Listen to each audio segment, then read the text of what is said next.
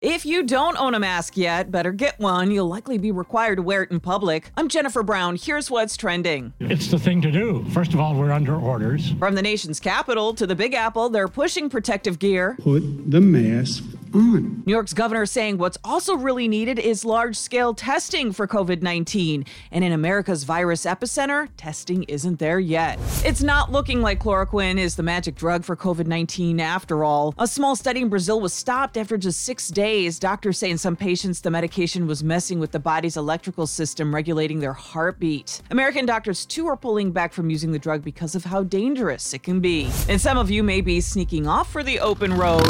But with Harley Davidson manufacturing plants closed, executives are taking a 30% pay cut and salaried workers will take a 10 to 20% cut too. Usually now's the time motorcycle sales pick up, but with dealerships closed, Harley likely will take a hit.